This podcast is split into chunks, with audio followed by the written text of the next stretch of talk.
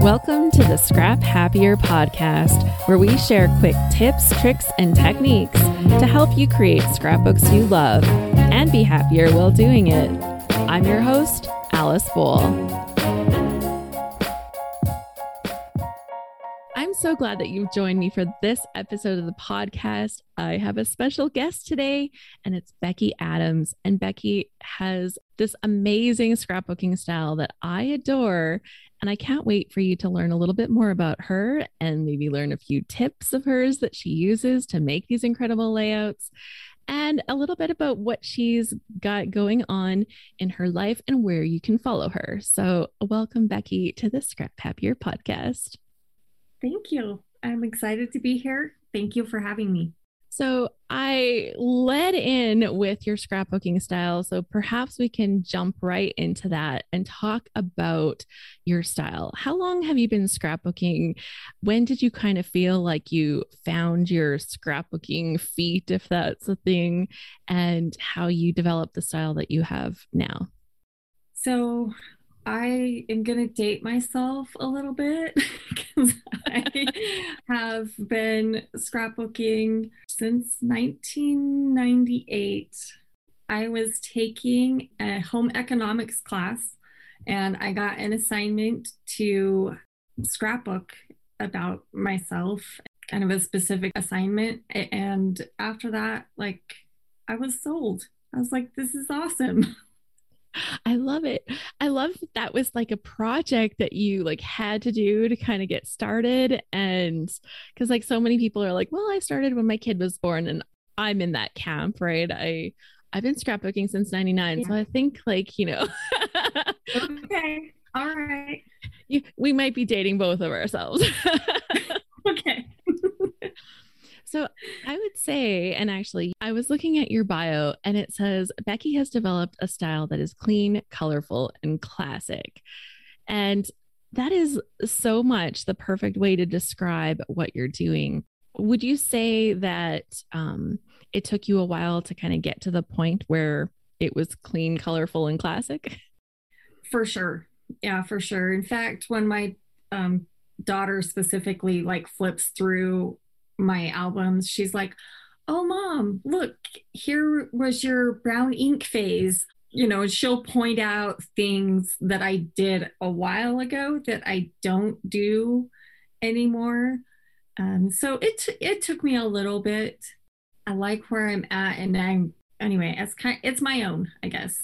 And you've spent some time working with different companies in the field of scrapbooking. Do you want to kind of give us a few highlights of things that have kind of that you've done that have helped you develop your style?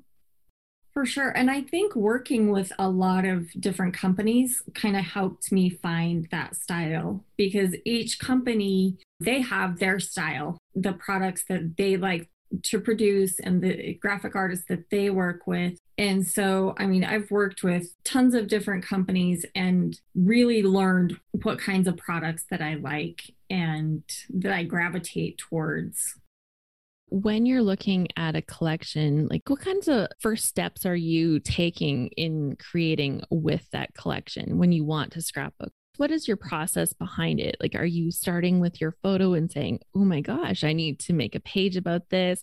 Are you starting with a story in mind? Or do you look at the scrapbooking paper? Or is it kind of like somewhere along all three or something like that? It's somewhere along all three. You know, sometimes I get a photo that I just have to print and use right then. Um, sometimes it's a specific story that I want to tell. And then, you know, when I work with manufacturers, obviously it's the products come 1st mm-hmm. so it, it depends on what I'm doing the project for. But if I'm doing something personally just for me, I would say that the photo and the story comes first.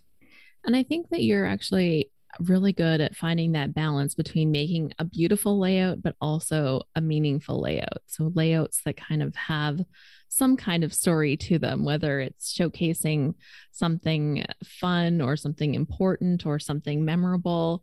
You're good at making sure that gets included onto your pages. Um, were you always good at doing that, or was that something that you had to kind of learn along the way? Um, that is definitely something that I've learned in the last three years or so. I wasn't always so story oriented, I guess. I mean, I, I always told a story, but in the last three years, um, if you're not aware, I my nine year old son Austin passed away three just over three years ago, um, and obviously that is a huge life altering event. And as we were looking through those memories, planning his services and stuff like that, I just kept having, you know, with every page I turned to, I was like, this is not enough. Like, this is not enough of a story. This is not enough of capturing the memory of you know, the, the photo that I was documenting. Mm-hmm. And it, it was interesting because I was hearing all these people around me saying, oh my gosh, you know, you're so lucky to have these scrapbooks and these memories, which is true. I'm super grateful for them. But at the same time, I was like, oh, I could have done so much more in telling this story and capturing his personality. So that definitely, definitely impacted. And I tell much uh, more in depth stories and more stories. And interestingly enough, stories from more from my pers- perspective. Hmm. Um, you know, when my kids were a little younger, I would say, oh, you know, we went to the zoo today and you love to look at the tigers, you know, or the, the tigers were your favorite or something along those lines. And looking back, I'm like, you know, maybe I could have told the story of, you know, we went to the zoo today and I'm so glad we finally made it here. You know, dad had to take the day off work and we had to get the car fixed or whatever my perspective of that day was versus the tigers were your favorite, if that makes sense. It totally makes sense. I think that finding your scrapbooking voice can be such a challenge and figuring out whose perspective you're sharing. And mm-hmm you know like i mentioned in the beginning like i started scrapbooking about when when my son was born right? I started scrapbooking my kids. And when i was telling his stories i felt like i was trying to capture his voice. Whereas what i really needed to do and that's been a huge shift is tell the stories from my perspective because i can't tell his perspective. I have to tell yeah my perspective unless I get him to tell me his words about what he thinks, right? Like which right. is super fun. It's like definitely something I like to do is get some other voices into the books, but finding the voice is really tough. We did, I will just say, we had a podcast episode about this. So if anybody's listening and like, oh, I struggled with this so much, um, I will insert the episode number that you need to go and find to find your voice. Okay, sorry. I'm just no, like, I better mention that because I, I did a really good episode about that. and I'm going to go back and listen because I'm not sure I listened to that one. It's really early. It's like maybe like number six or something. If I'm guessing, it's number six, okay. but I don't know why I think that. So that could be way wrong. but magic of editing lets me throw that right in there. Yeah. It is number six. So, with your scrapbooking that you're doing right now, you're focusing lots on putting the stories in, but you're also bringing a lot of color and creativity. You have some pretty playful designs that you do. Is there anything that inspires you when you're sitting down to create? Are there scrapbookers that you follow? Is there a company that you're just can't wait to play with their supplies. How do you find your inspiration when you're sitting down and you're staring at that blank page of knowing where to start? Um, I think it depends. I love scrapbooking products, as I'm sure many many of you do. Often that's a jumping point for me is I love playing with the new products. Then I also have some dear friends in the industry that I follow that I have worked with and followed for years that I love. Of course, Paige Evans, I adore everything she creates. I don't know if you remember Laura Vegas. Megan Andrew is another one. Victoria Marie, Shamel, amazing. A lot of the Scrap Smarter instructors are on that list. I, I found some great people, I have to say. You are definitely one of them. So, speaking of Scrap Smarter, we actually have Scrap Smarter experience coming up August 20th to 22nd. Registration is still open. And if you register before August 15th, you can use the code Becky and you'll save $30 off your registration. So, you know, go and slip that in there and you just go to scraphappy.org. So, do you want to tell us a little bit about the class that you're going to do for the Scrap Smarter experience and what you're going to be teaching us? Sure. Recently, I have had so much fun with a couple of things. Stitching is one of them, and the other one is like paper piecing. Whether I cut them out with um, punches or silhouette or dies, basic shapes that you can put together to make fun backgrounds. And then adding that element of stitching is my favorite fun finishing touch. And I've got some fun techniques, tips, and tricks to show you. So don't, I know some people stitching isn't their favorite. you might have, you might be talking to her right now, so I'm listening. Yes, don't discount it because of the whole stitching thing, because I've got some excellent solutions for you. Fantastic. I, I think that's actually one of the things I love the most. Like when I'm bringing together instructors for this event, I'm like, who makes pages that I adore, who is using techniques that are super fabulous, and who's making stuff that is going to challenge me and inspire me, right? I want to learn new stuff and I want to play with different things. It's one of the reasons I'm still scrapbooking when I started in 1999, right? Like it's been a few years. Sure. and so, you know, learning new things and having new challenges or seeing something used in a slightly different way or in trying something I haven't actually done before, that is so inspiring. So you're yeah. going to get me paper piecing and stitching. Like this is this is big. yeah. good. Yeah, I I think you'll like it. I think you'll like it. So, and that's one thing that I really try hard to do. I don't ever want someone to look at my work and say, oh my goodness, I could never do that. I want my work to be something that is, that inspires you. That's like, oh my goodness, that looks so awesome. I can do that. I look at your pages and I feel that that way. Like I feel kind of like empowered. Like that's really cool. I haven't done that. But, you know, you look at it and like, yeah, I could probably do that. I have yeah. some papers that might work for this and I can see the way that you've created it but the style is so good. I have a question. Like, do you actually work from sketches or are you kind of creating on the go? Uh, most of the time, creating on the go. But if I get stuck and I need some inspiration or something, I often reach for a sketch. I have a notebook that I keep in my purse and on my desk and, you know, follows me around. And I will jot down um, sketches that inspire me, I guess, that I would like to create with. And then when I get that fear of the blank page where you're staring at the products, not knowing what you want to do, that's what I reach for. Mm-hmm.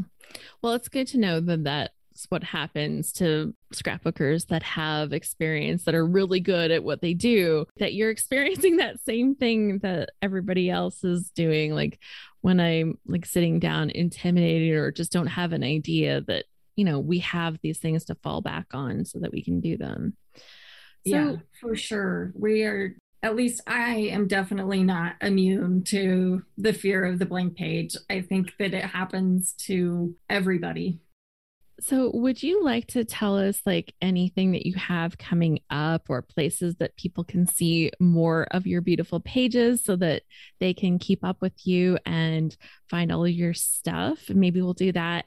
And then we'll finish off with a tip of the day and a prompt to get us inspired to get scrapbooking for sure. Right now, the best place to find me is on Instagram and YouTube. If you're looking for quick inspiration, my Instagram feed is full of layouts mostly, but there's there's some mini albums mixed in there as well. But so Instagram and then YouTube as well. I've got a lot of process videos, and then actually, my most popular videos, hands down, layout shares. And I have a lot of layout shares on my channel in the last few months that everybody really seems to like. So you're pretty productive. Like, can you tell me about like how many pages you're making, whether it's a year or a month or whatever? Like, how many pages are you creating?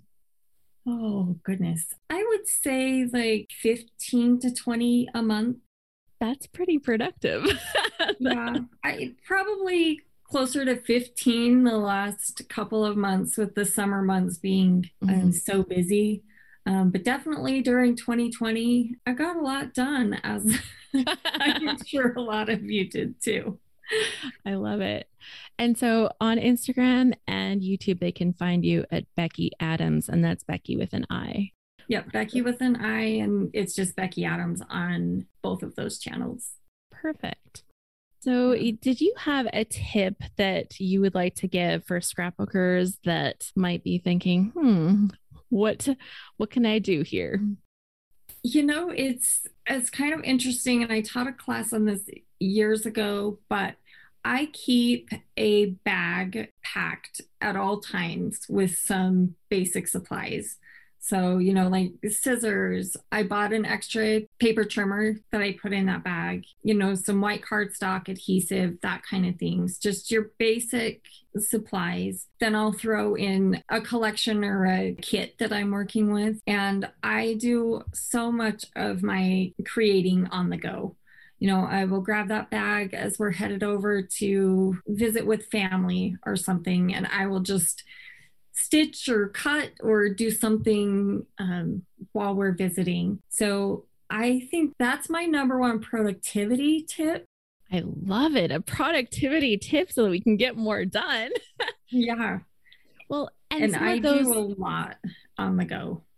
And some of the things that you're doing, right? Like if you're stitching or if you're like working with cut files or little pieces, then you know, having some time where you're visiting with somebody and can just keep your fingers busy with your scrapbooking is a really good kind of pairing.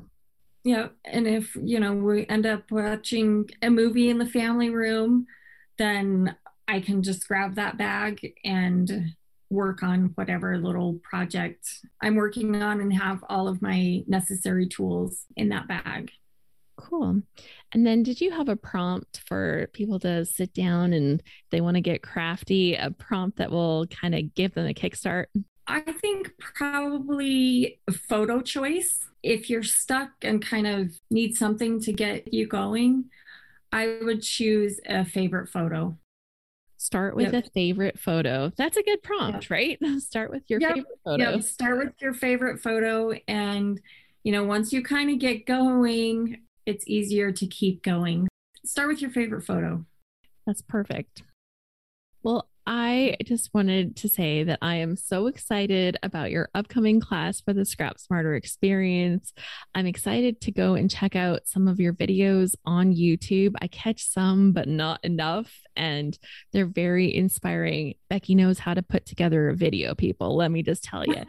so I really appreciate you spending this time with me. Is there any last final thoughts that you wanted to share before we wrap this up? I think so. I'm just so excited for this Scrap Smarter experience. This will be my first time joining you, and I can't wait. I cannot wait. I'm so excited. You can sign up for the Scrap Smarter experience at scraphappy.org. I hope that this discussion with Becki has inspired you to want to sit down and scrapbook, hopefully using her productivity tip and the prompt to use your favorite photo. Until next time, happy scrapping.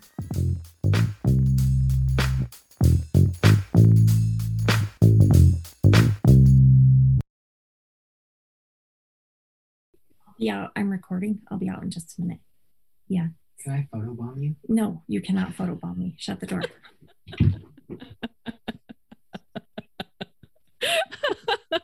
Can I put that in my outro? Can I?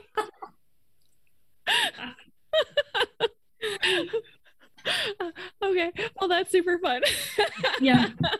Gotta love Gotta love kiddos. yeah. No, that was great. Yeah.